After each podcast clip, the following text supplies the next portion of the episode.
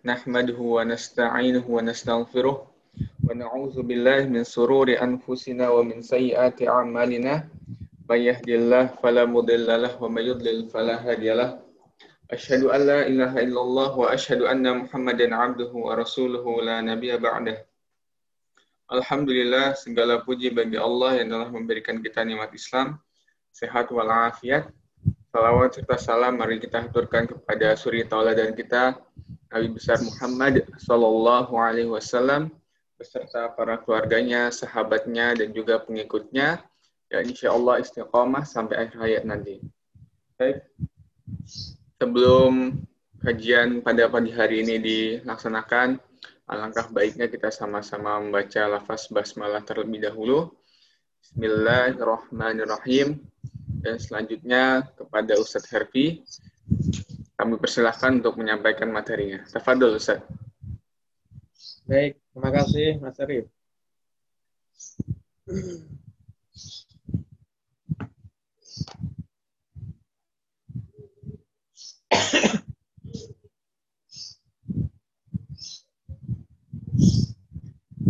Bismillahirrahmanirrahim. Assalamualaikum warahmatullahi wabarakatuh. Alhamdulillahirabbil alamin alladzi hadana li hadza wa ma kunna linahtadiya laula an hadanallah. Alhamdulillahirabbil alamin alladzi arsala rasulahu bil huda wa dinil haqq liyudhhirahu 'alad din kullihi wa kafa billahi syahida. Asyhadu an la ilaha illallah wahdahu la syarika lah wa asyhadu anna Muhammadan 'abduhu wa rasuluh. Allahumma shalli wa sallim وبارك على نبينا محمد صلى الله عليه وسلم وعلى آله وصحبه ومن تبعه بإحسان إلى يوم الدين سبحانك اللهم ربنا لا علم لنا إلا ما علمتنا إنك أنت العليم الحكيم وتب علينا إنك أنت التواب الرحيم ربنا زدنا علما وارزقنا فهما wa arinal haqqa haqqan warzuqna ittiba'ah wa arinal batila batilan warzuqna ijtinabah. Amma ba'du, saudara sekalian, jamaah muslimin muslimat yang dimuliakan Allah Subhanahu wa taala. Puji syukur alhamdulillah kita panjatkan kehadirat Allah atas semua kenikmatan dan kebaikan yang telah diberikan kepada kita.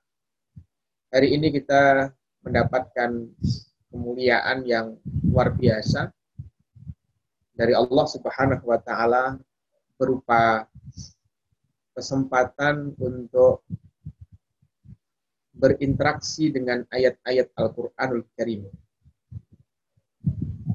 Dan itu merupakan satu penghormatan dan juga kemuliaan bagi siapapun orang yang di dunia ini Allah Subhanahu wa taala dekatkan dengan firman-Nya. Dan harapan kita mudah-mudahan Allah Subhanahu wa taala mengaruniakan kepada kita ilmu yang bermanfaat, ilmu yang menjadikan kita semakin takut kepada Allah, dan juga ilmu yang menggerakkan kita untuk semangat dalam beramal soleh. Dan juga kita berharap mudah-mudahan interaksi kita dengan Al-Quran pada kesempatan pagi hari ini menjadi asbab diberkahinya waktu-waktu dan juga usia kita. Karena kitab yang kita berinteraksi dengannya adalah kitab yang penuh berkah yang Allah Subhanahu wa taala turunkan untuk kita. Saudara sekalian yang dimuliakan Allah Subhanahu wa taala, pada kesempatan hari ini insyaallah kita akan melanjutkan tadabbur surat Al-Mursalat.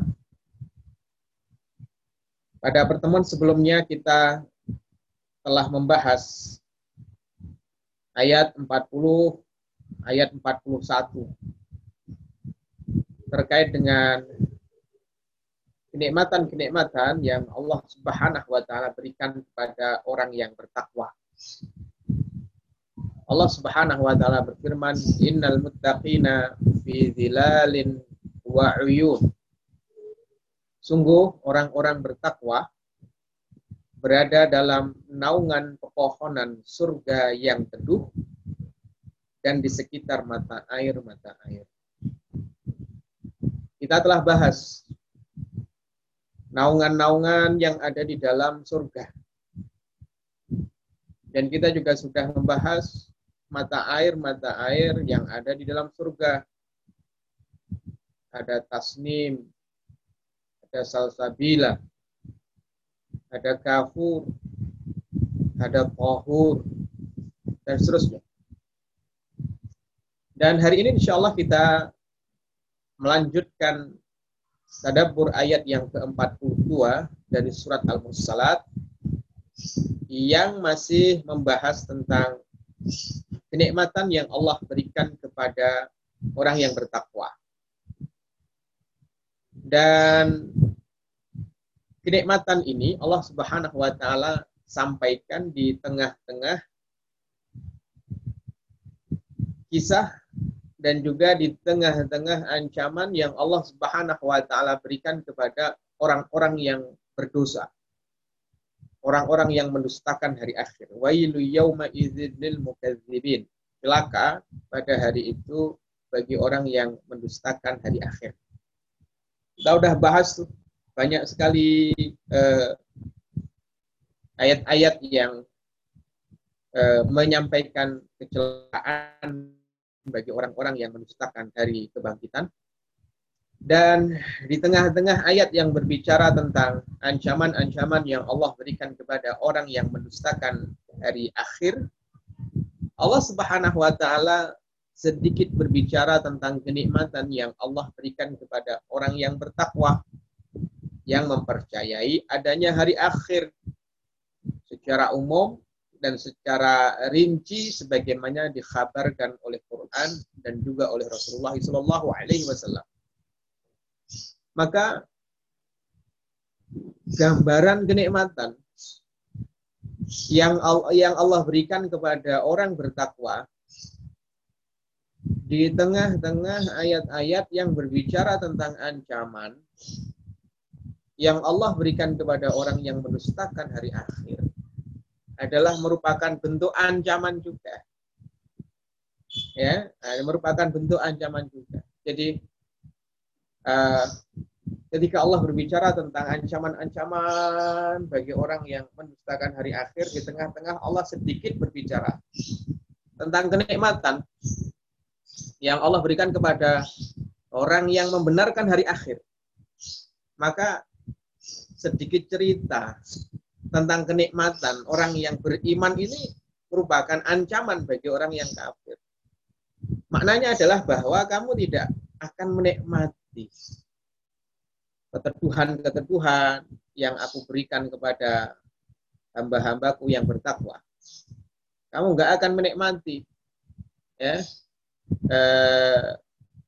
air-air yang segar yang aku berikan kepada hambaku yang bertakwa, sedangkan hari itu kalian dalam kondisi panas dan membutuhkan keteduhan itu, dan hari itu kalian dalam kondisi haus dan membutuhkan kesegaran itu, tapi kalian tidak aku kasih. Kenapa? Wailu yauma idzil lil mukadzibin, kalian tidak percaya akan adanya hari kebangkitan. Terus kalian yang dimuliakan Allah, setelah kita bicara tentang naungan-naungan yang ada di surga, dan kita berbicara tentang mata air yang ada di surga, maka di ayat yang ke-42 Allah berbicara tentang wa fawakiha mimma yashtahun, dan buah-buahan yang mereka sukai. Artinya adalah bahwa tidak ada buah-buahan yang ada di surga yang tidak disukai oleh ahli surga. Ya. Dan makna disukai di sini bukan hanya sekedar disukai, tapi gitu ya. Tapi ketika memakannya, ketika menikmatinya, maka ada dorongan nafsu makan yang besar di dalam diri kita. Ya, di dalam diri kita. Wa fawakiha mimma yashtahun. Nanti mereka di dalam surga, orang-orang bertakwa itu akan mendapatkan buah-buahan yang mereka sangat bernafsu sekali untuk memakannya. Jadi mereka punya nafsu makan yang besar untuk memakan buah-buahan itu.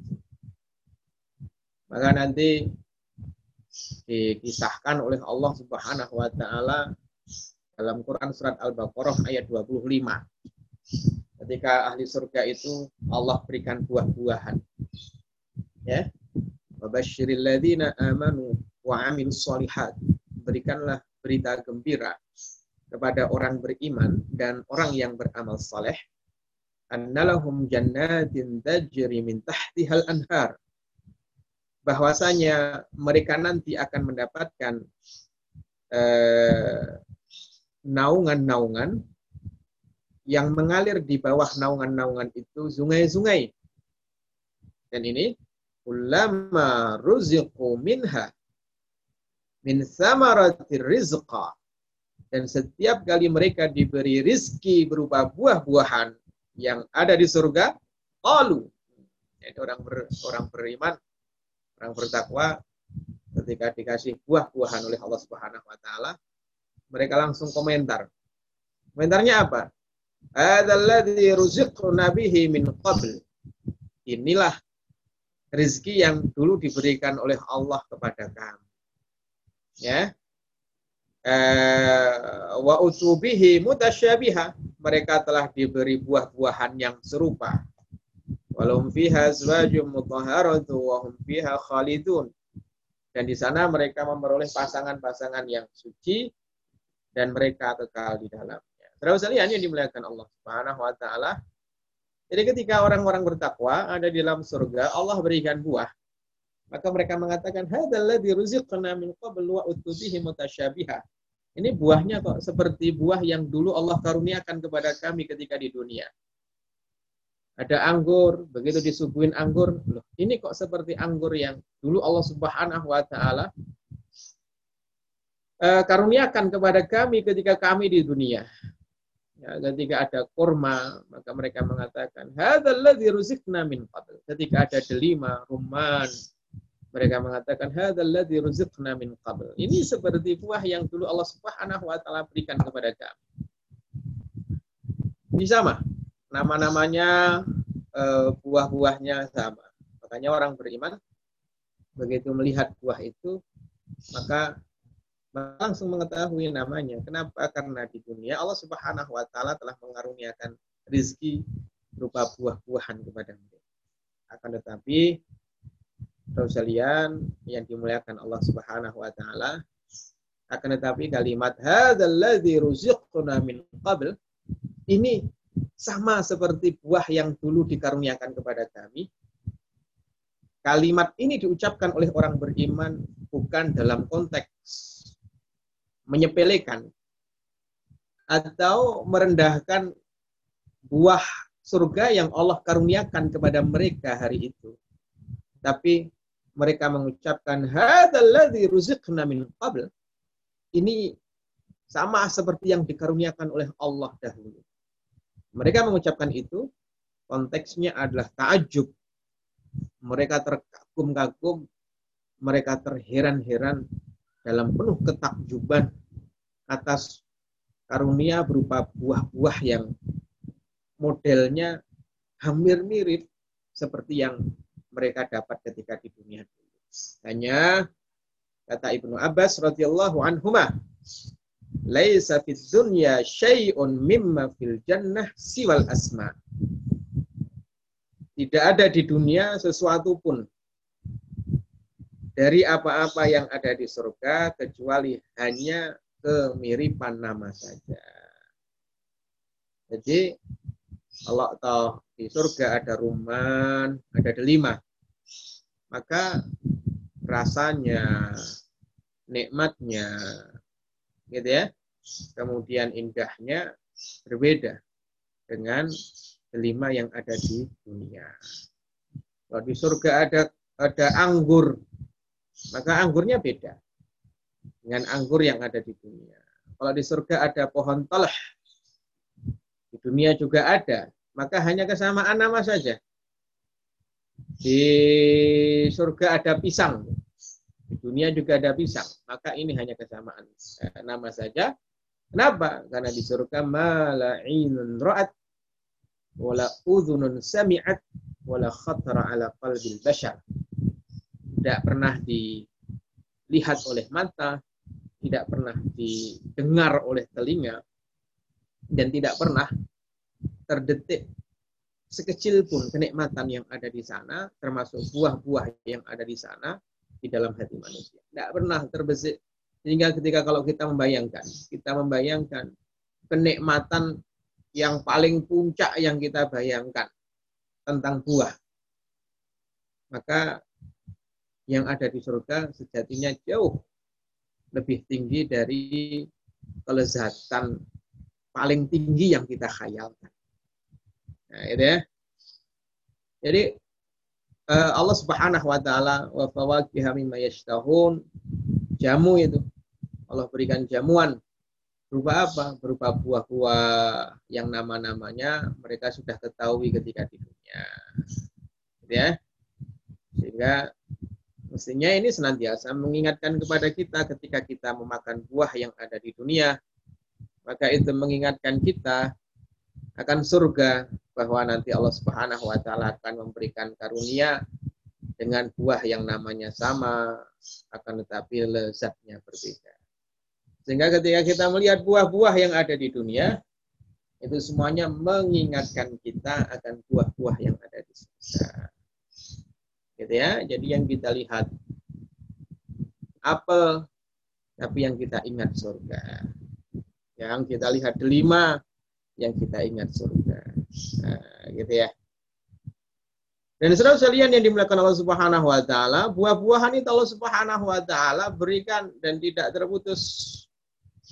Karena kalau kita melihat buah yang ada di dunia itu adanya musiman. Kalau musim mangga, ya di mana-mana mangga, sampai busuk di mana-mana.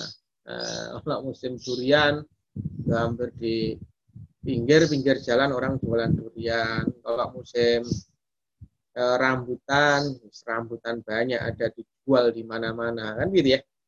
Tapi kalau di surga, semua buah-buah yang ada di sana itu tidak ada putusnya, tidak ada musim-musimnya. Pokoknya kapanpun pengen buah apapun, Allah Subhanahu wa taala siapkan. Ya. Khadim-khadim, pembantu-pembantu yang ada di surga untuk menghantarkannya. Makanya Allah Subhanahu wa taala berfirman, "Wa fakihatin katsirah." Di surga itu ada buah-buahan yang banyak, la maqtu'ati wa la mamnu'ah, yang tidak berhenti berbuah dan tidak terlarang untuk mengambilnya. Tidak berhenti berbuah, artinya apa? Begitu kita petik buahnya, wadaniyatan alaihim dhilaluha wa dhullilat qutufuha tadlila, dan dahan-dahan pohon-pohon dan juga ranting-rantingnya itu dekatkan kepada orang beriman, sehingga ketika orang beriman itu mengambil buah, begitu buahnya dipetik, maka bekas tangkai buah yang dipetik itu langsung tumbuh, langsung keluar buah lagi. Kita petik tanpa nunggu waktu, keluar buah lagi. Kita petik langsung keluar buah lagi. La maqtu'ah, tidak ada putusnya itu. Ya, wala mamnu'ah, dan juga tidak terlarang untuk mengambilnya. Kenapa tidak terlarang? Karena dulu ada sejarah di mana bapak kita, orang tua kita, yaitu Nabi Adam dan Hawa, ketika ada di dalam surga, terlepas dari perbedaan pandangan para ulama terkait dengan surga yang Allah Subhanahu wa taala letakkan Nabi Adam dan Hawa di dalamnya, apakah itu Jannatu 'Adn, surga yang nanti akan dimasuki oleh orang-orang bertakwa, atau itu adalah Jannatu Dunya, itu adalah kebun yang ada di dunia. Itu para ulama punya perbedaan pandangan dalam masalah itu, tapi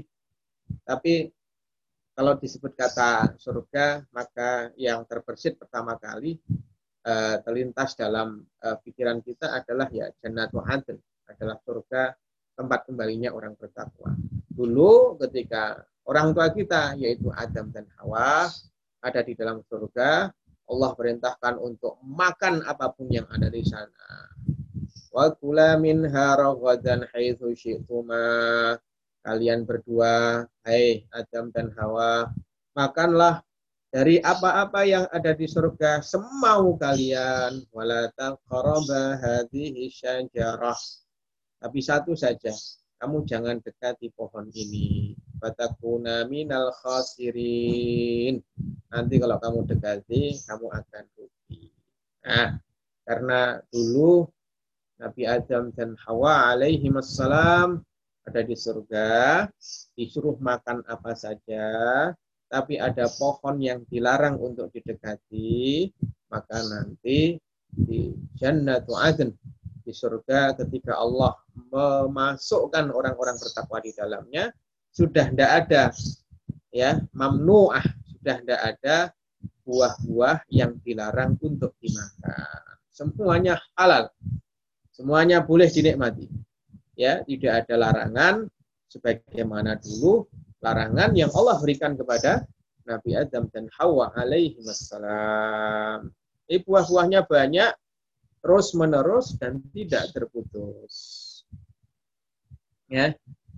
Makanya satu ketika Rasulullah Sallallahu Alaihi Wasallam menyampaikan khabar-khabar, berita-berita tentang surga, tentang neraka kepada sahabat-sahabatnya. Ya, dan Nabi itu karena pernah melihat surga, pernah melihat neraka dalam peristiwa Isra dan mi'raj, sebagaimana riwayat dari Imam Muslim yang panjang itu. Maka Rasulullah SAW menceritakan apa yang beliau lihat langsung, apa yang beliau lihat sendiri, yang ada di dalam surga kepada sahabat-sahabatnya. Sehingga sahabat-sahabat Nabi itu ketika diceritai surga, Nabi bercerita tentang surga, maka seolah-olah mereka bisa melihat surga itu. Nah, itu ya. Seolah-olah mereka bisa menikmati kenikmatan-kenikmatan yang ada di dalam surga tersebut. Sehingga ketika itu Rasulullah menyampaikan khabar-khabar tentang surga, tiba-tiba datang orang Badui, ya orang Badui, orang Arab gurun, yang mereka punya tabiat tersendiri, ya, yang mana mereka punya keberanian. Punya keberanian dan terkadang memiliki kebiasaan hidup yang berbeda dengan masyarakat kota, gitu ya. Sehingga terkadang apa yang mereka lakukan itu dianggap tidak pas bagi masyarakat kota yang tinggal bersama dengan Nabi, seperti biasa orang Badui itu datang menemui Nabi, tiba-tiba langsung nanya. Ya, itu biasa. Atau ada riwayat yang cukup familiar di kita, ada orang Badui masuk Masjid Nabawi pada waktu itu, tidak sholat, tidak ngapa-ngapain, tiba-tiba buang air kecil di belakang masjid, gitu. Di dalam lagi. Ya, maka para sahabat radhiyallahu anhum melarang orang Badui itu. Tapi Rasulullah SAW mengatakan, "Da'u, biarkan sampai selesai. Nanti kalau belum selesai, sudah kalian larang, itu air kencingnya bisa sampai mana-mana itu nanti." Maka begitu selesai buang air kecil, Nabi memerintahkan sahabat untuk mengambilkan seember air, kemudian menuangkan air di tempat di mana orang Badui itu buang. Baik, ini tiba-tiba orang Badui datang. Ya, begitu datang, maka Badui itu menyampaikan kepada Nabi, mengklarifikasi atau menanyakan kepada Nabi tentang berita-berita yang berkenaan dengan kenikmatan-kenikmatan yang ada di surga. Setelah itu, orang Badui tersebut bertanya kepada Rasulullah Sallallahu Alaihi Wasallam, "Ya Rasulullah, fiha fakihah." Wahai Rasulullah, apakah di surga itu ada buah-buahan? Nah, gitu ya. Azimlah mereka masyarakat yang tinggal di padang pasir, kemudian membayangkan bahwa makan buah itu enak. Nah, kalau kita mungkin pertanyaannya berbeda sesuai dengan apa yang kita anggap itu sesuatu yang enak. Rasulullah di sana ada ini enggak, ada keju enggak, ada susu enggak, kayak gitu contohnya. Dan Rasulullah Muhammad SAW, Masya Allah, beliau cukup sabar dalam menjawab pertanyaan-pertanyaan orang Badui itu. Ya, dan ini pelajaran mahal bagi kita. Kalau anak kita bertanya tentang surga, bahkan di surga ada ada benda-benda yang mungkin bagi kita remeh, tapi bagi anak kita itu adalah mainan kesayangannya, gitu contohnya. Itu di sana ada enggak, Ma? Di sana ada enggak, ya? Gitu ya. Maka jangan pernah bosan untuk menjawab pertanyaan-pertanyaan dari anak kita sebagaimana Rasulullah mengajarkan kepada kita untuk telaten menjawab pertanyaan-pertanyaan orang Badui tentang surga. Yang mungkin bagi para sahabat yang hidup tiap hari berinteraksi dengan Nabi, itu enggak nanya di sana ada buah atau tidak. Kenapa? Karena dalam Quran sudah ada khobar, sudah ada berita kalau di surga itu ada buah-buahan. Tapi namanya juga orang Badui. Ya. Sehingga Rasulullah mengatakan, "Na'am biha syajarah tud'at tuba hiya tutabiqul firdaus." Ya, di surga itu bahkan ada pohon.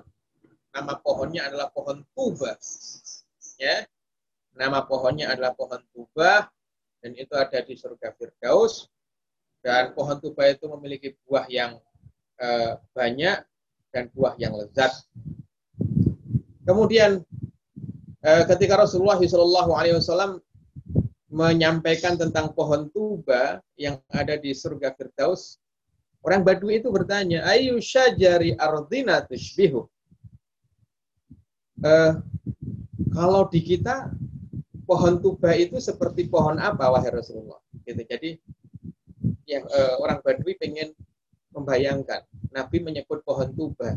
Itu kalau di dunia, semisal apa sih? Pohonnya kayak apa? Kemudian daunnya seperti apa? Gitu. Itu saking pengennya orang Badui itu mengetahui perkara-perkara yang detail tentang kenikmatan-kenikmatan yang ada di surga. Jadi kalau di bumi, kayak apa sih pohon tuba itu? Nah, ini Nabi juga masih menjawab. Sabar, telaten Rasulullah SAW. Rasulullah mengatakan, "Laisa tushbihu syai'an min syajari ardhika." Pohon tuba itu berbeda dengan semua pohon yang ada di bumimu ini. Nah, gitu. Bahkan Nabi mengatakan kepada orang Badui, tidak ada satupun pohon di bumi kamu ini. Ya, bumi kamu ini.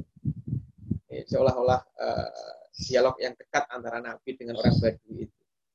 Akhirnya orang Badui itu ngobrol dengan Nabi itu merasa dimuliakan.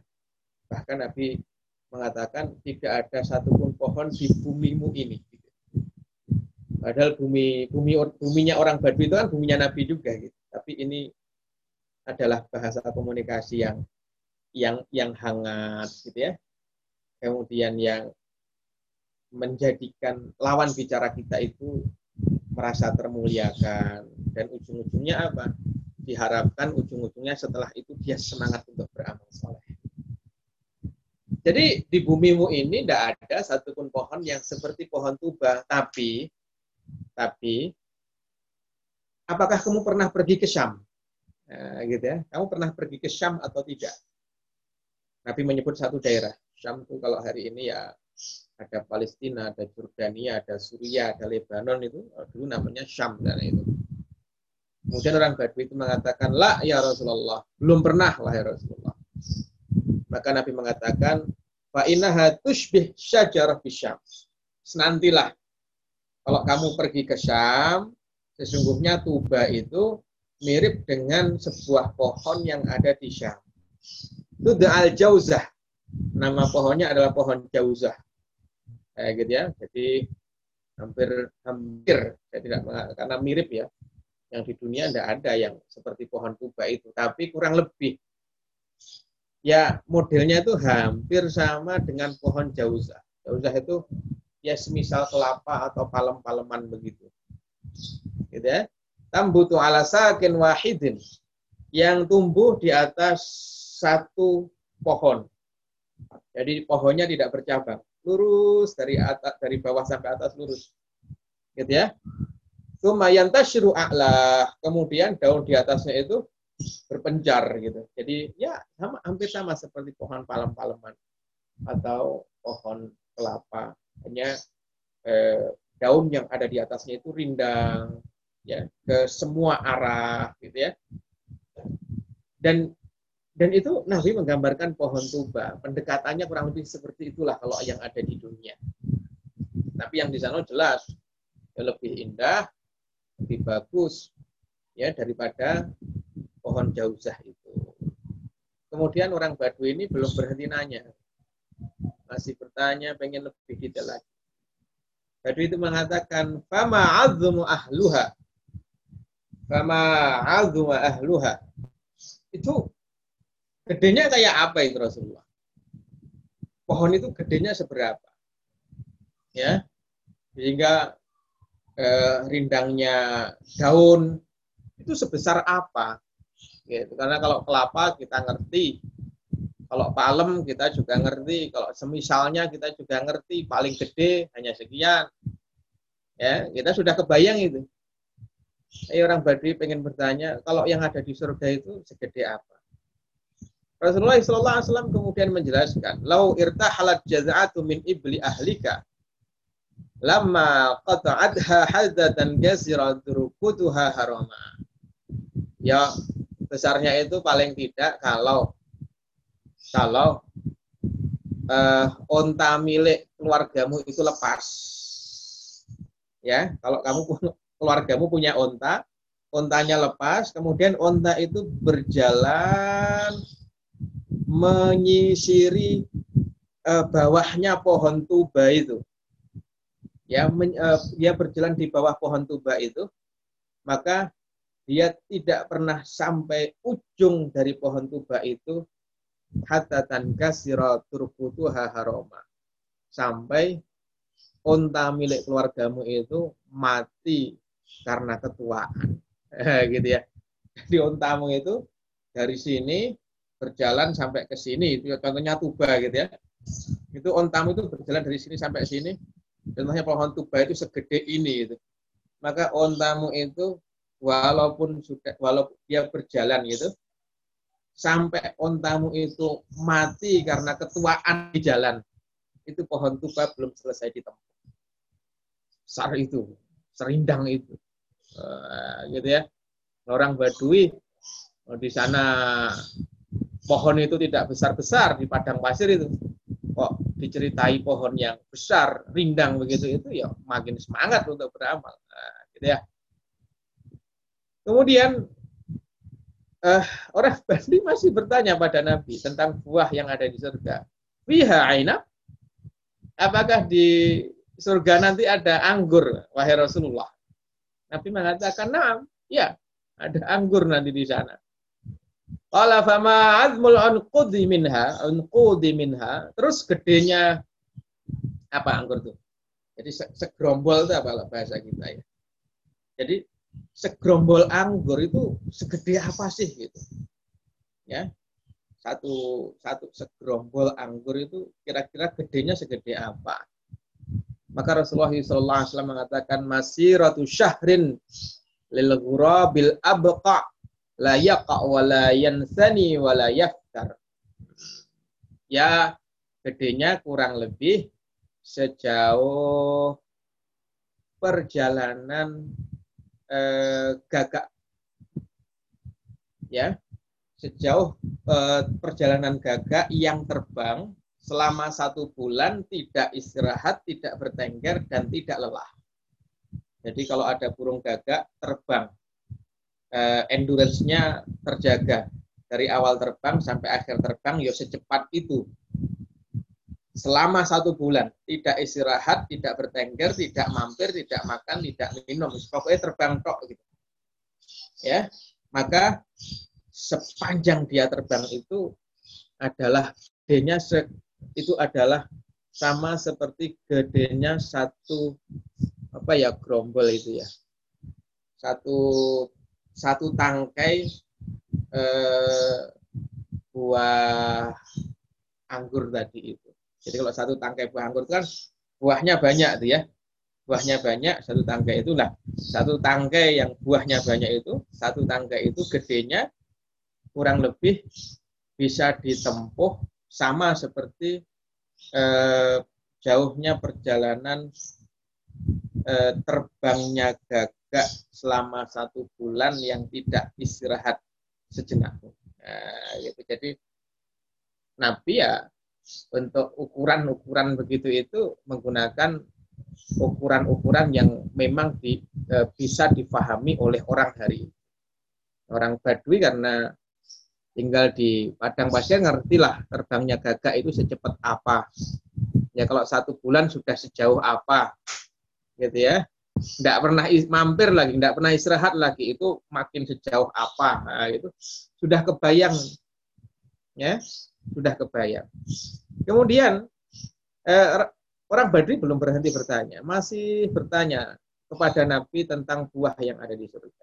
Dia mengatakan fama azmul habbati minhu. Terus kalau setangkai saja segede itu, gitu. Kadang Badui memang kadang logikanya main juga. Ya, logikanya Masya Allah lah. Jadi begitu diceritai satu tangkai pohon anggur di surga itu sejauh perjalanan gagak selama 1 bulan. Orang Badui itu malah bertanya, lah terus kalau anggurnya segede itu satu tangkai, itu bijinya segede apa? Gitu ya. Masya Allah.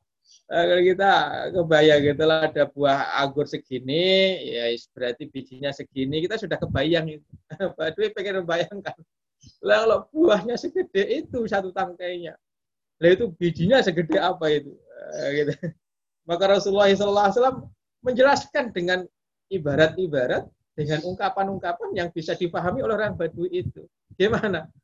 Rasulullah mengatakan, hal dzabaha abuka tayyisan min ghanamihi aziman.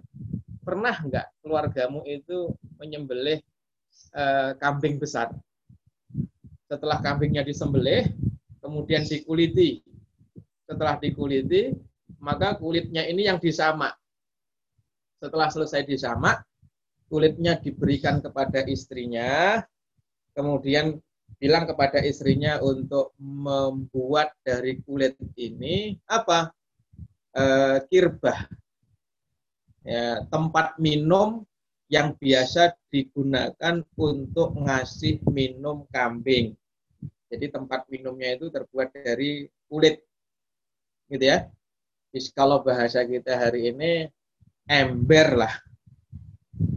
Ya, tapi Nabi menceritakannya jadi gede, ketika ditanya terus kalau anggurnya segede itu isinya segede apa itu? Ya, sebenarnya Nabi pengen mengatakan isinya segede ember yang terbuat dari kulit yang biasa digunakan untuk memberi minum kambing-kambing kamu itu gitu loh. Kurang lebih begitu sih. Cuma Nabi menyampaikan lebih rinci.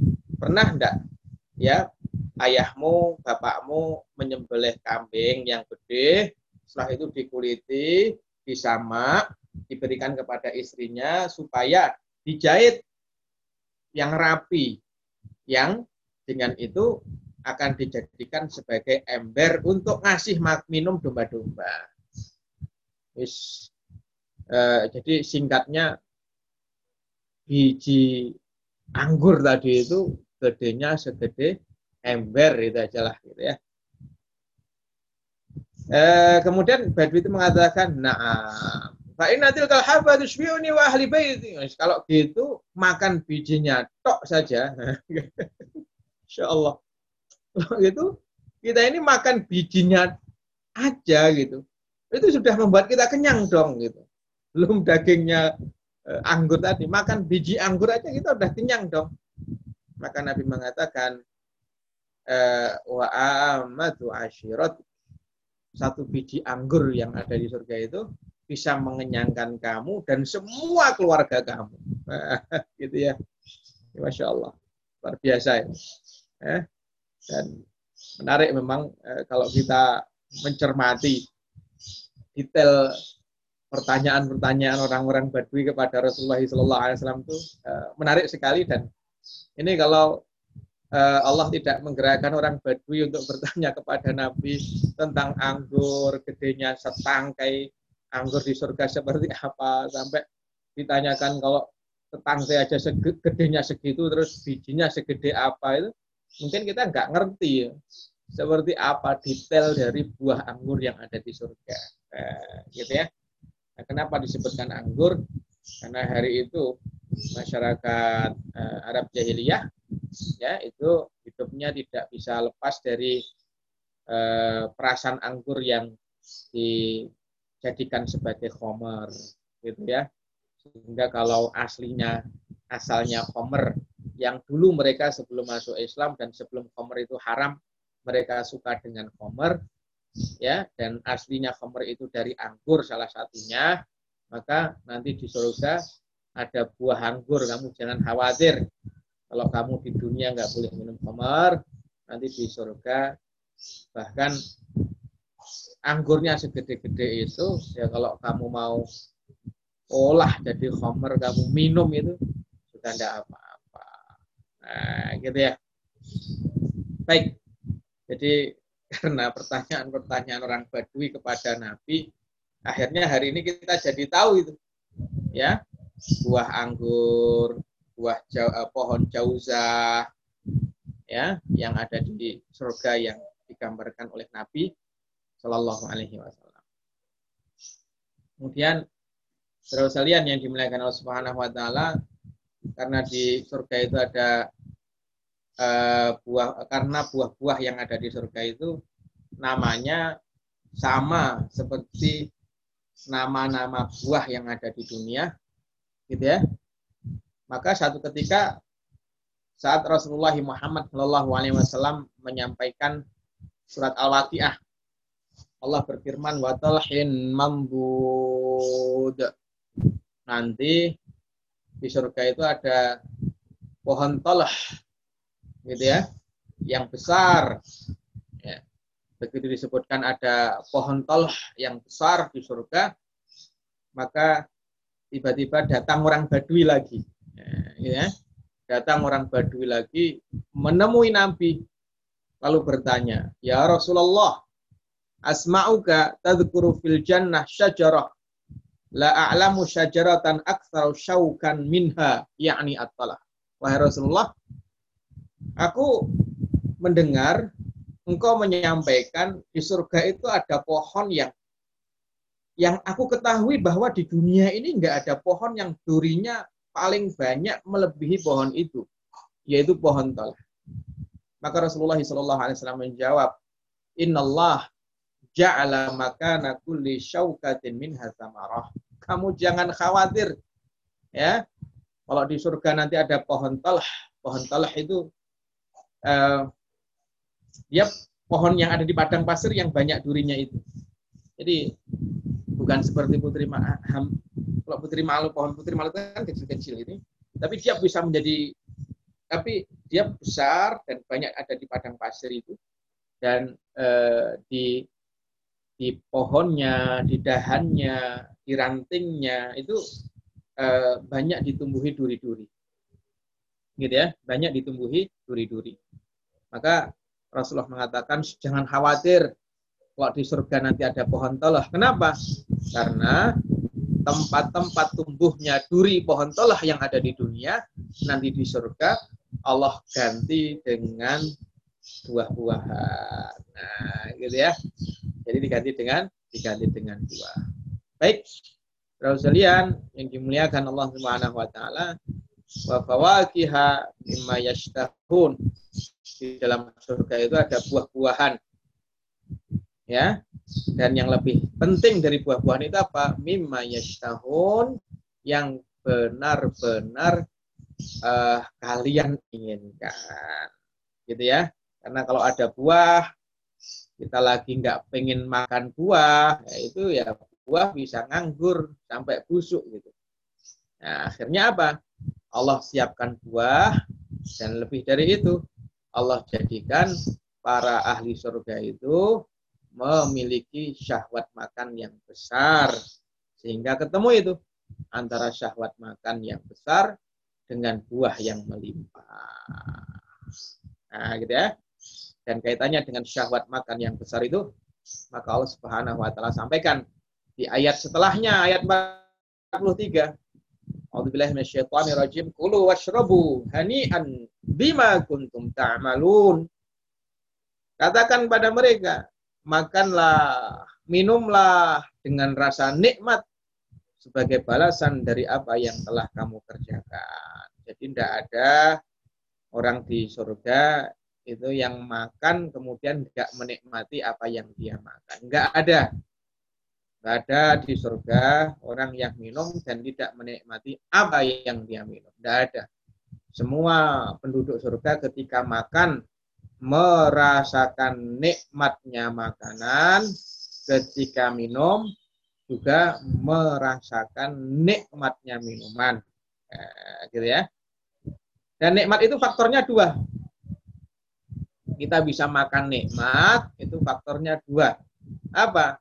Pertama, ada nafsu makan dalam diri kita. Seperti kondisi kita sedang lapar, itu kan nafsu makannya tinggi.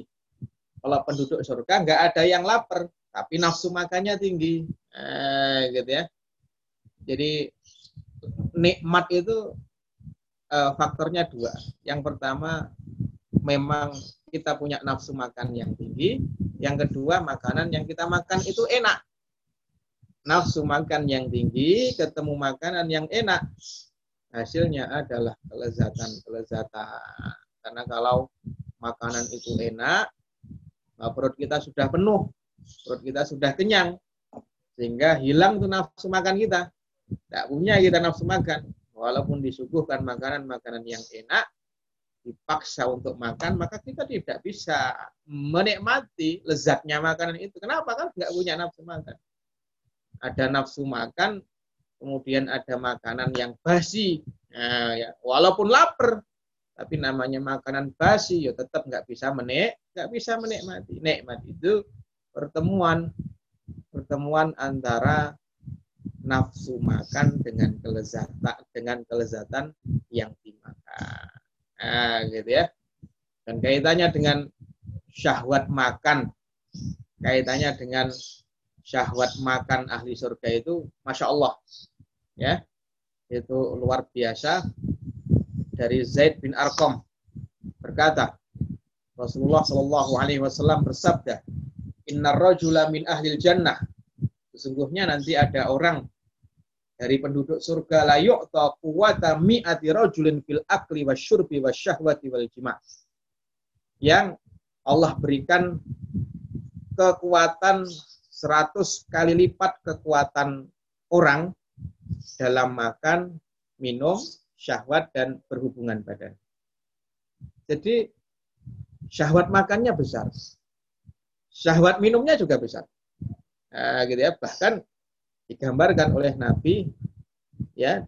oleh Nabi sama seperti syahwat 100 orang tukang makan. Nah, gitu ya, bahasa kita gitu. Jadi ada orang tukang makan itu doyan makan. Ya, 100 orang syahwatnya diambil, dikumpulkan jadi satu, diberikan kepada satu orang. Nah, gitu. Walaupun kata 100 itu nanti ya bisa bermakna ya memang 100, bisa bermakna lebih dari 100, sehingga bisa jadi syahwat makannya 1000 orang, 10.000 orang, 100.000 orang, 1.000.000 orang dijadikan satu, kemudian diberikan kepada setiap orang yang ada di dalam surga. Gitu. Karena syahwat makannya besar, makan sebanyak apapun, tidak merasakan kenyang, tapi tidak hilang syahwat makannya itu. Gitu ya. Yes, di dunia kamu hati-hati dalam urusan makanan. Sekarang, silahkan makan sepuas kamu, ya senikmat kamu, puas-puasin. Nah, itu makan malah disuruh. Nah, disuruh di sini bukan kok disuruh wajib, bukan, tapi disuruh sebagai bentuk penghormatan. Jadi Allah nyuruh makan menurut surga itu adalah sebuah bentuk kehormatan yang Allah berikan kepada mereka. Ayo makan, ayo minum, washrabu hani'an, dengan penuh kenikmatan, bima kuntum ta'malun, atas apa yang dulu di dunia telah kamu kerjakan. Ya, dulu di dunia kamu hati-hati urusan makanan. Kalau sekarang makan semau kamu, nikmati semuanya. Dulu di dunia kamu kurangi makan dengan puasa Ramadan. Bagian kamu ada yang kuat, kemudian puasa sunnah. Maka sekarang makanlah semau kalian. Nah, gitu. Dulu di dunia orang-orang yang tidak beriman, tukang makan, gitu. Makannya banyak, maka karena dia tidak beriman, maka dia tidak bisa jadi tukang makan lagi nanti di akhirat. Kenapa? Karena makanannya hanya pohon zakum, minumannya hanya nanah, hanya air yang panas, nggak ada menu-menu yang lain kecuali menu-menu yang panas dan nggak enak seperti itu. Baik, makanya di dunia ini, masya Allah ya, kalau Allah Subhanahu Wa Taala melarang kita memakan ini, memakan babi enak ya, gitu ya. Kalau memang Allah Subhanahu Wa Taala ngelarang, walaupun enak, ya saya nggak makan. Kenapa? Di akhirat nanti biar saya disuruh makan apa saja oleh Allah Subhanahu Wa Taala. Nggak apa-apa, ngempet sebentar di dunia, nggak makan makanan yang katanya enak-enak itu. Kenapa? Karena haram. Mau babi goreng atau babi panggang atau babi bakar dan terusnya, kata orang-orang enak itu, lezat itu. Wah, itu tidak ada tandingannya, itu lebih enak dari daging apapun itu. Biar kata orang seperti itu. Kenapa? Kita pengen kita nggak makan itu karena Allah melarang kita untuk memakan itu, supaya nanti di surga kita bisa disuruh oleh Allah untuk makan apa saja yang kita mau dengan penuh kenikmatan. Nah, gitu. Ketika Rasulullah menyampaikan bahwa syahwat makannya penduduk surga itu sama, bahkan lebih dari syahwat makannya tukang makan 100 orang. Sama atau bahkan lebih dari syahwat 100 orang tukang makan, gitu ya. Maka orang Yahudi komentar, fa innal ladzi ya'kul wa yashrab yakunu lahul hajah. Muhammad, kalau orang tuh makannya banyak, minumnya juga banyak, pasti dia harus buang hajat. Nah, gitu. Orang Yahudi yang nanya ini, ya. Orang Yahudi nanya. Jadi Nabi menyampaikan nanti di surga syahwat makan, syahwat minum, nafsu makan, nafsu minum penduduk surga itu tinggi. Orang Yahudi langsung komentar, Muhammad, orang yang makan, orang yang minum itu kan juga buang hajat toh. Maka Rasulullah Sallallahu Alaihi Wasallam menyampaikan, hajatu ahadihim irqun yufidhu min jildihi. Hajat mereka itu tidak dibuang dalam bentuk buang air kecil atau buang air besar. Enggak, ya, tapi dibuang dari apa? Kalau makanan dibuangnya dari sendawa, ya. Hanya jangan disamakan dengan sendawa kita. Kalau kita habis makan jengkol, sendawa, nah, itu bisa bau tidak sedap. Tapi sendawanya ahli surga itu wangi seperti aroma kasturi. Seperti aroma misk ataupun kasturi. Akan keluar dari keringat. Nah, tapi jangan dibayangkan keringatnya ahli surga sama seperti keringatnya ahli dunia. Beda. Kalau ahli dunia keringatan, kemudian nggak pakai roll on begitu contohnya, atau pewangi ketiak, kemudian dia keringatan, nah, itu orang di sekitarnya bisa pingsan itu ketika mencium aromanya, tapi keringatnya para penduduk surga itu wangi, bahkan lebih wangi daripada aroma miski atau aroma kasturi. Wah, gitu ya. Jadi masya Allah ya. Jadi karena syahwatnya besar, akhirnya apa? Ulu washrabu, makanlah, minumlah, gitu ya. Sehingga ahli surga itu makannya banyak nanti di sana, minumnya juga banyak, dan mereka tidak khawatir nanti banyak makan, banyak minum sakit perut lagi, kekenyangan lagi, begah lagi, gitu ya. Mereka nggak mengkhawatirkan itu. Maka karena apa? Sebanyak apapun mereka makan, mereka kenyang. Tapi tidak mengurangi nafsu makan mereka. Kalau kita itu kan makan satu suapan, waktu lapar enak, tapi nanti suapan yang ke-50 sudah berbeda enaknya. Sudah kurang enak lagi. Suapan ke-100 sudah tidak enak lagi. Kenapa? Karena perutnya sudah penuh. Ya, bahkan sudah begah, sudah kekenyangan. Nah, tapi penduduk surga, masya Allah, mereka makan, mereka minum, dan mereka menikmati itu. Rasulullah SAW bersabda, ya, dari Jabir yang mengatakan Rasulullah SAW bersabda, inna ahlal jannah, sesungguhnya penghuni surga itu, ya'kulun wa yashrabun, mereka makan-makan, mereka minum-minum, wala yabulun, dan mereka tidak buang air kecil, wala yataghawatun, mereka tidak buang air besar, wala yamtakhitun, dan mereka tidak membuang dahak. Wa innahu yasiru ta'amuhum juza'. Nanti makanan mereka itu ya pembuangannya lewat sendawa mulut. Tapi aroma sendawanya masya Allah, segar, wangi seperti kasturi. Wa syarabuhum rashhu miskin. Adapun minuman mereka pembuangannya bukan dengan buang air kecil, tapi membuangnya dengan cara keluar keringat dari kulit-kulit mereka, yang aroma keringat itu lebih wangi dari kasturi. Yulhamunat tasbih. Nanti mereka itu akan diberikan ilham oleh Allah untuk bertasbih. Diamnya tasbih. Tasbihnya itu sudah otomatis. Wa tahmid, dan juga mereka otomatis bertasbih, otomatis bertahmid. Kama yulhamunan nafas, sebagaimana mereka bernafas. Jadi kalau kita nafas ini itu sudah biasa, maka ahli surga itu bernafas juga bernafas. Tapi dalam setiap helaan nafas itu sudah otomatis ada iring-iringan tasbih dan juga ada iring-iringan tahmid. Nah, makanya kalau kita ingin menjadi ahli surga, perbanyak tasbih, perbanyak tahmid. Nah, supaya nanti di surga kita biasa itu. Ya, jadi nafasnya orang ahli surga itu membaca tasbih dan membaca tahmid seperti orang ahli dunia itu bernafas. Nah, makanya kalau kita ingin masuk surga, perbanyak tasbih dan perbanyak tahmid. Ya, gitu ya.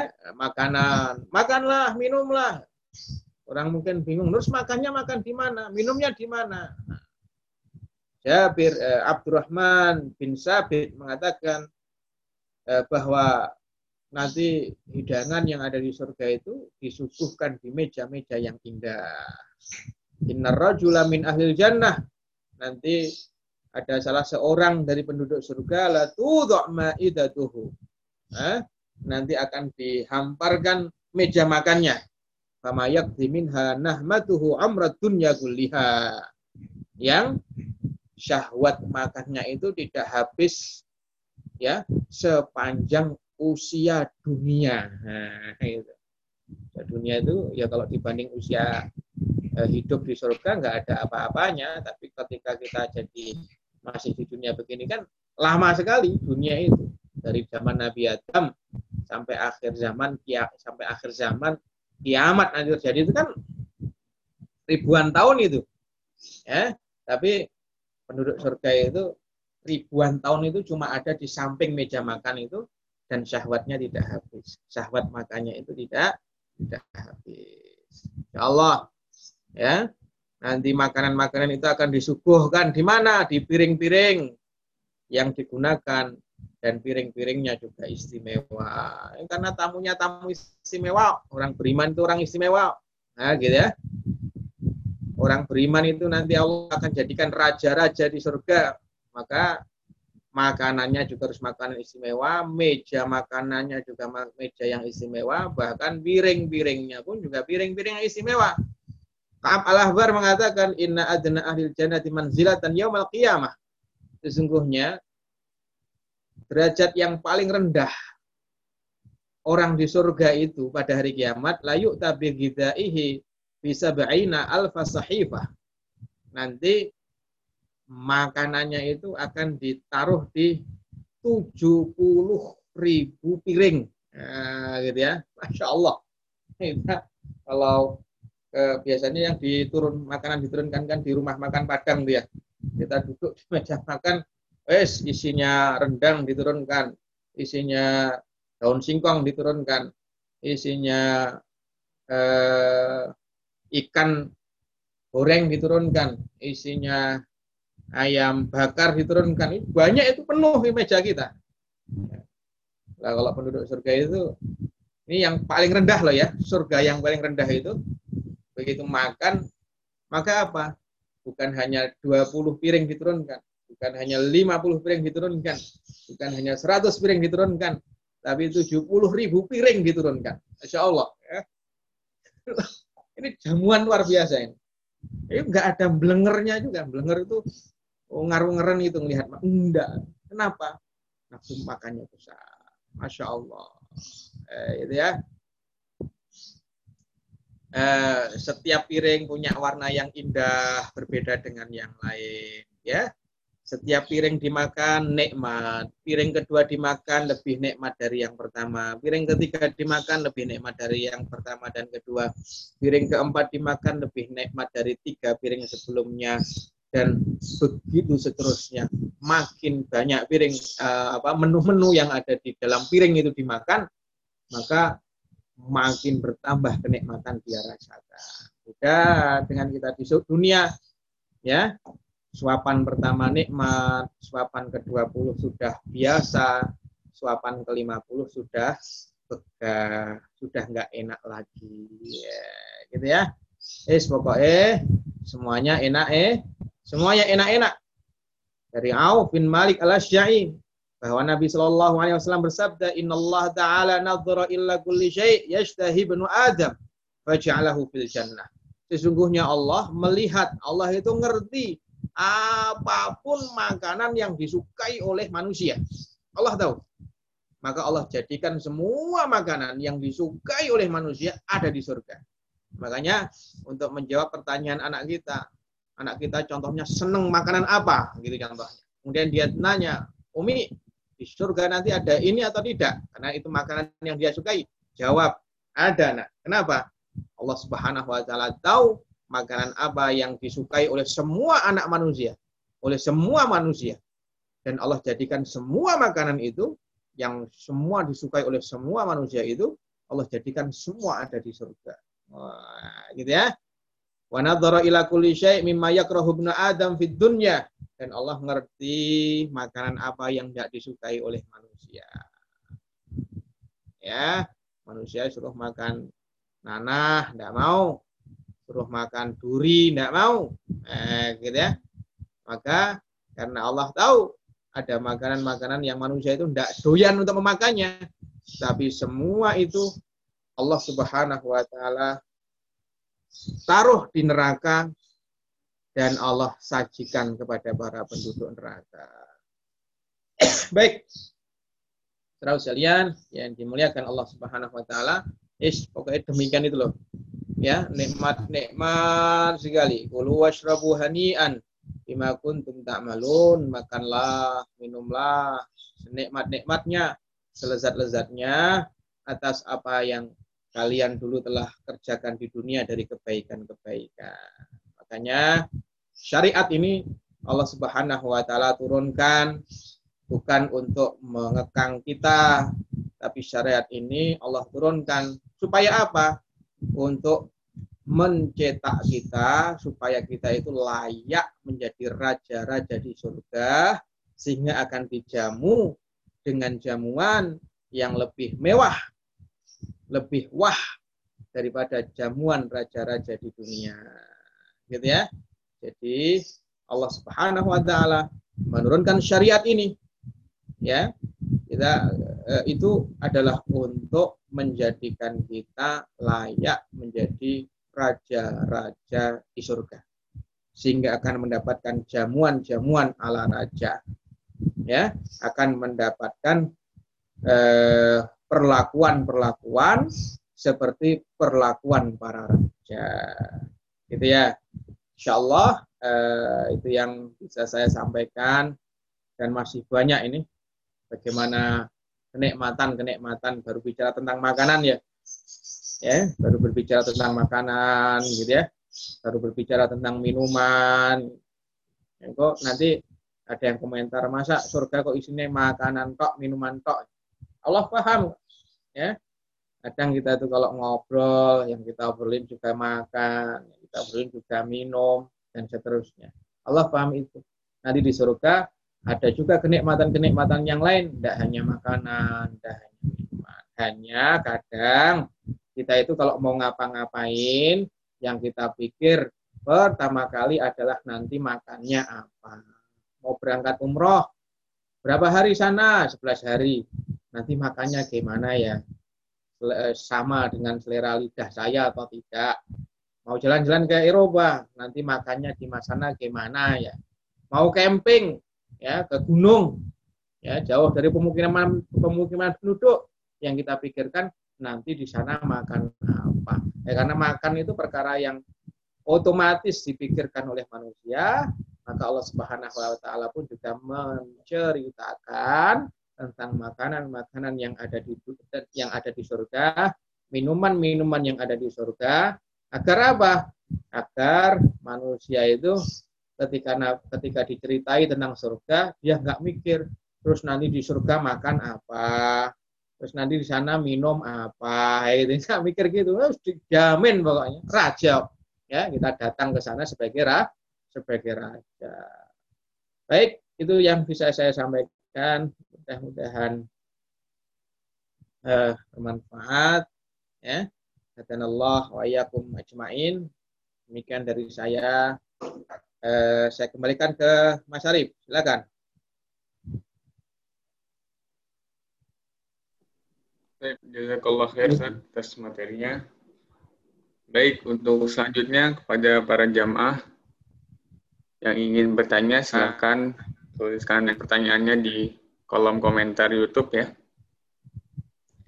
Untuk saat ini belum ada yang masuk nih Seth, pertanyaannya. Kita tunggu mungkin 1 menit ya Seth.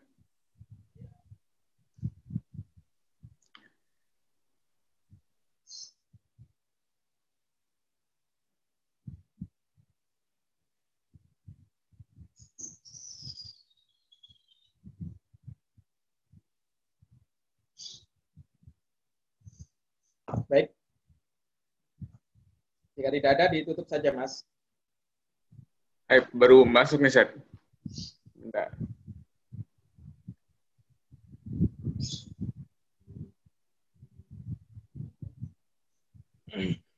Pertanyaan yang pertama nih, Seth. Ya. Terkait dengan buah-buahan yang digambarkan di surga dengan ukuran yang besar-besar, bagaimana dengan para ahli surga yang dibangkitkan kembali di surga? Apakah ukurannya seperti manusia di bumi, Seth? Ya, riwayat menyampaikan bahwa ukuran fisik kita adalah seperti Nabi Adam pertama kali diciptakan oleh Allah Subhanahu wa taala. Adapun usia kita bagaimana dikhabarkan oleh Nabi adalah sama seperti usia Nabiullah Isa alaihi salam ketika diangkat naik ke atas, yaitu di usia 33 tahun, gitu ya. Jadi secara fisik seperti Nabi Adam, secara usia seperti Nabi Isa alaihi salam.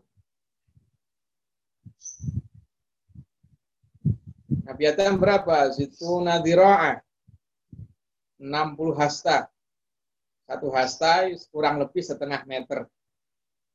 Satu hasta kurang lebih setengah meter. Ada yang mengatakan 48, ada yang mengatakan 49 cm, ada yang mengatakan 51 cm, ada yang mengatakan 52 cm. Ya, pokoknya, yes, paling gampang diambil tengah-tengahnya saja. 50 cm kurang lebih.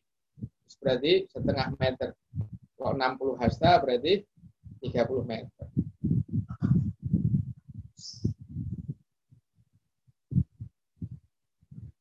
Ada lagi, Mas? Yang kedua, Ustaz. Ya.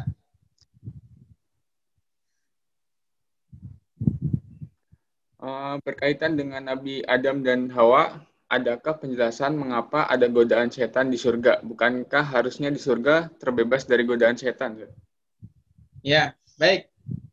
Yang pertama, saya memahami bahwa surga yang dimaksud oleh jamaah yang bertanya adalah surga Adn. Berarti kita ambil pendapat bahwa Nabi Adam dan Hawa itu sebelum diturunkan ke bumi ada di surga Adn.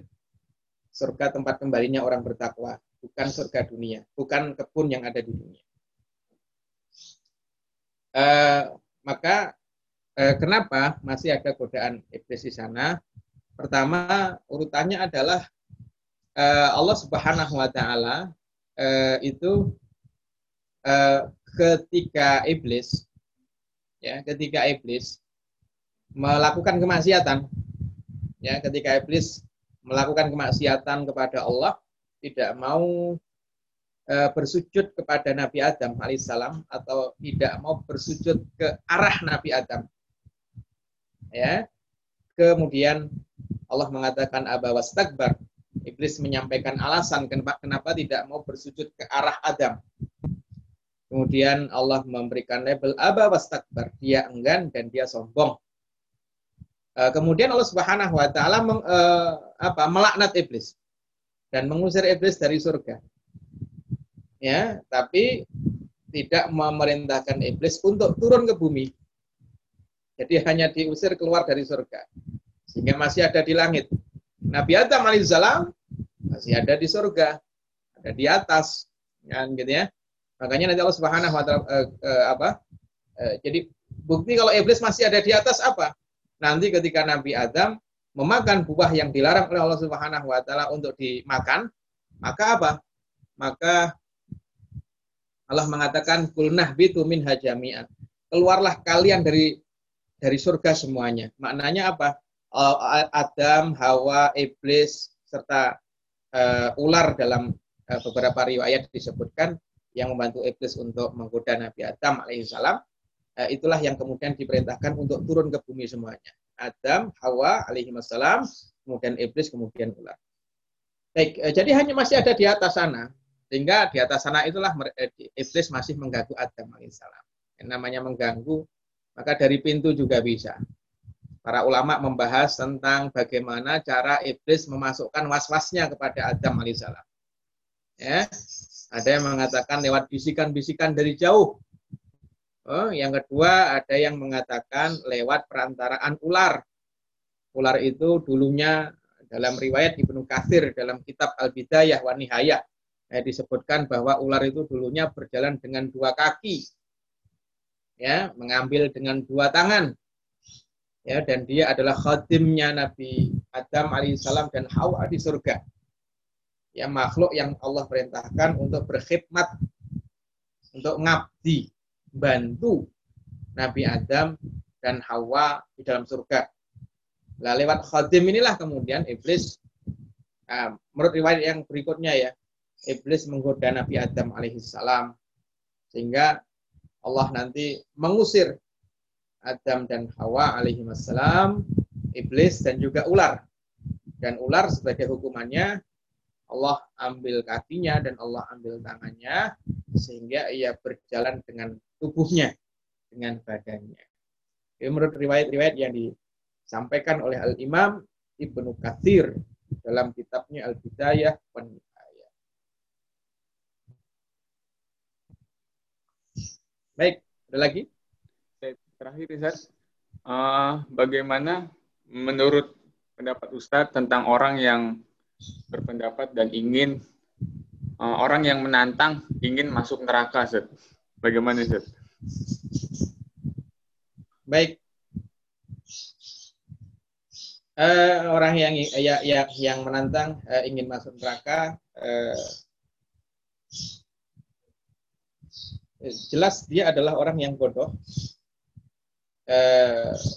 Bodoh di situ bisa bermakna beberapa hal. Bisa bermakna dia bodoh tentang perkara agama. Ya, dia bodoh tentang perkara agama. Sehingga belum tahu bagaimana surga, bagaimana neraka, gitu ya. Yang kedua bisa bodoh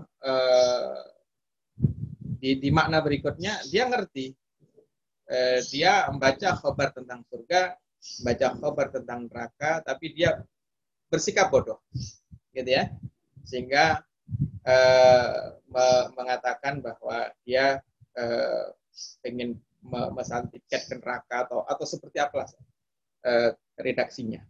Jadi bisa berarti bodoh karena tidak tahu khabar-khabar tentang neraka, gitu ya.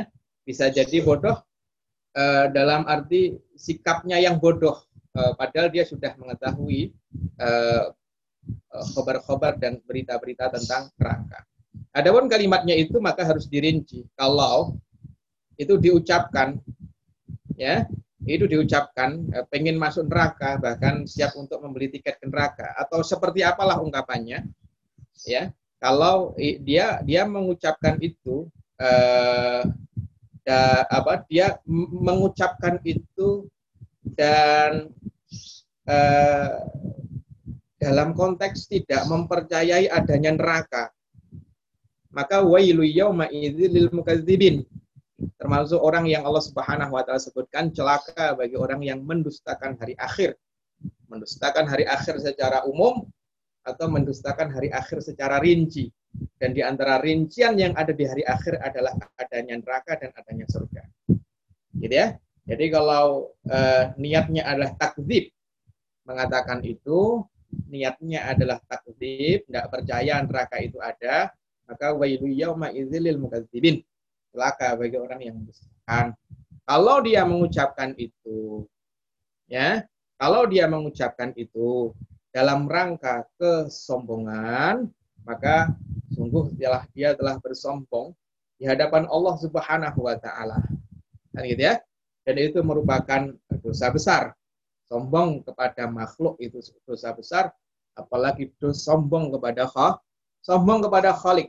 Tidak ada orang yang diceritai tentang neraka dan mereka memiliki akal yang sehat dan masih bisa mencerna, kecuali mereka akan takut terhadap neraka, ya, kecuali orang yang sombong, ya, kecuali orang yang sombong, ya. Jadi susah menasihati orang yang paling susah itu adalah menasihati orang yang bodoh ditambah dengan percaya diri, dengan kebodohannya itu.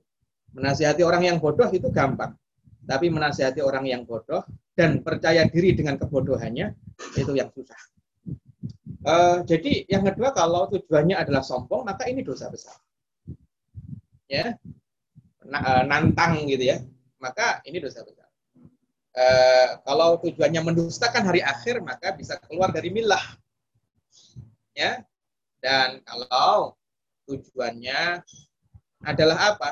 Tujuannya adalah candaan, tujuannya adalah gurauan. Maka apakah dengan perkara-perkara yang disampaikan oleh Al-Quran dengan penuh ta'zim harus dijadikan sebagai bahan candaan? Maka itu pun juga termasuk dosa besar. wala takhudhu fi haditsin hatta yakhudhu fi haditsin wala taq'udu ma'hum hatta yakhudhu fi haditsin ghairi. Enggak boleh kita ikut nimbrung kemudian mendukung atau mengomentari dengan komentar wah keren kamu dan seterusnya. Karena kalau kita seperti itu kita sama saja dengan mereka dan itu termasuk dosa besar. Kenapa? Karena menjadikan agama sebagai canda. Jadi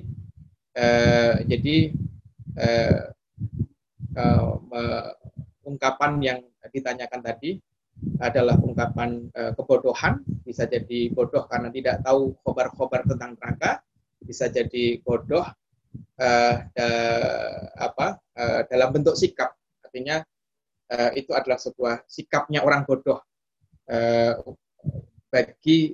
kalau dia sudah mengetahui khobar-khobar tentang neraka. Kok dia malah mengatakan seperti itu, berarti itu adalah sikap bodoh. Yang kedua, masalah ini harus dirinci. Motivasi dia mengatakan itu apa? Kalau motivasinya adalah tidak percaya neraka itu ada, sini mana kalau ada neraka, gitu ya, tak masukin sendiri, naudzubillah min dzalik. Gitu contohnya. Kalau itu adalah ungkapan tidak mempercayai neraka itu ada, maka itu kufur, keluar dari millah. Ya, karena bagian dari iman kepada hari akhir. Kalau mengatakan itu dalam kerangka sombong, maka dosa besar. Kalau mengatakan itu karena candaan, itu pun juga dosa besar. Begitu, Mas. Baik, jazakallah khair, Ustaz. Mungkin ya, kita cukupkan saja sampai yang hari ini. Baik, ya, untuk teman-teman, mari kita sama-sama berdoa dengan beristighfar 3 kali. Dan doa kafaratul majlis, subhanakallahumma bihamdik asyhadu an la ilaha illa anta astaghfiruka wa atubu ilaik. Assalamualaikum warahmatullahi wabarakatuh. Waalaikumsalam. Jazakallah, Ustaz. Terima kasih, Mas Arif.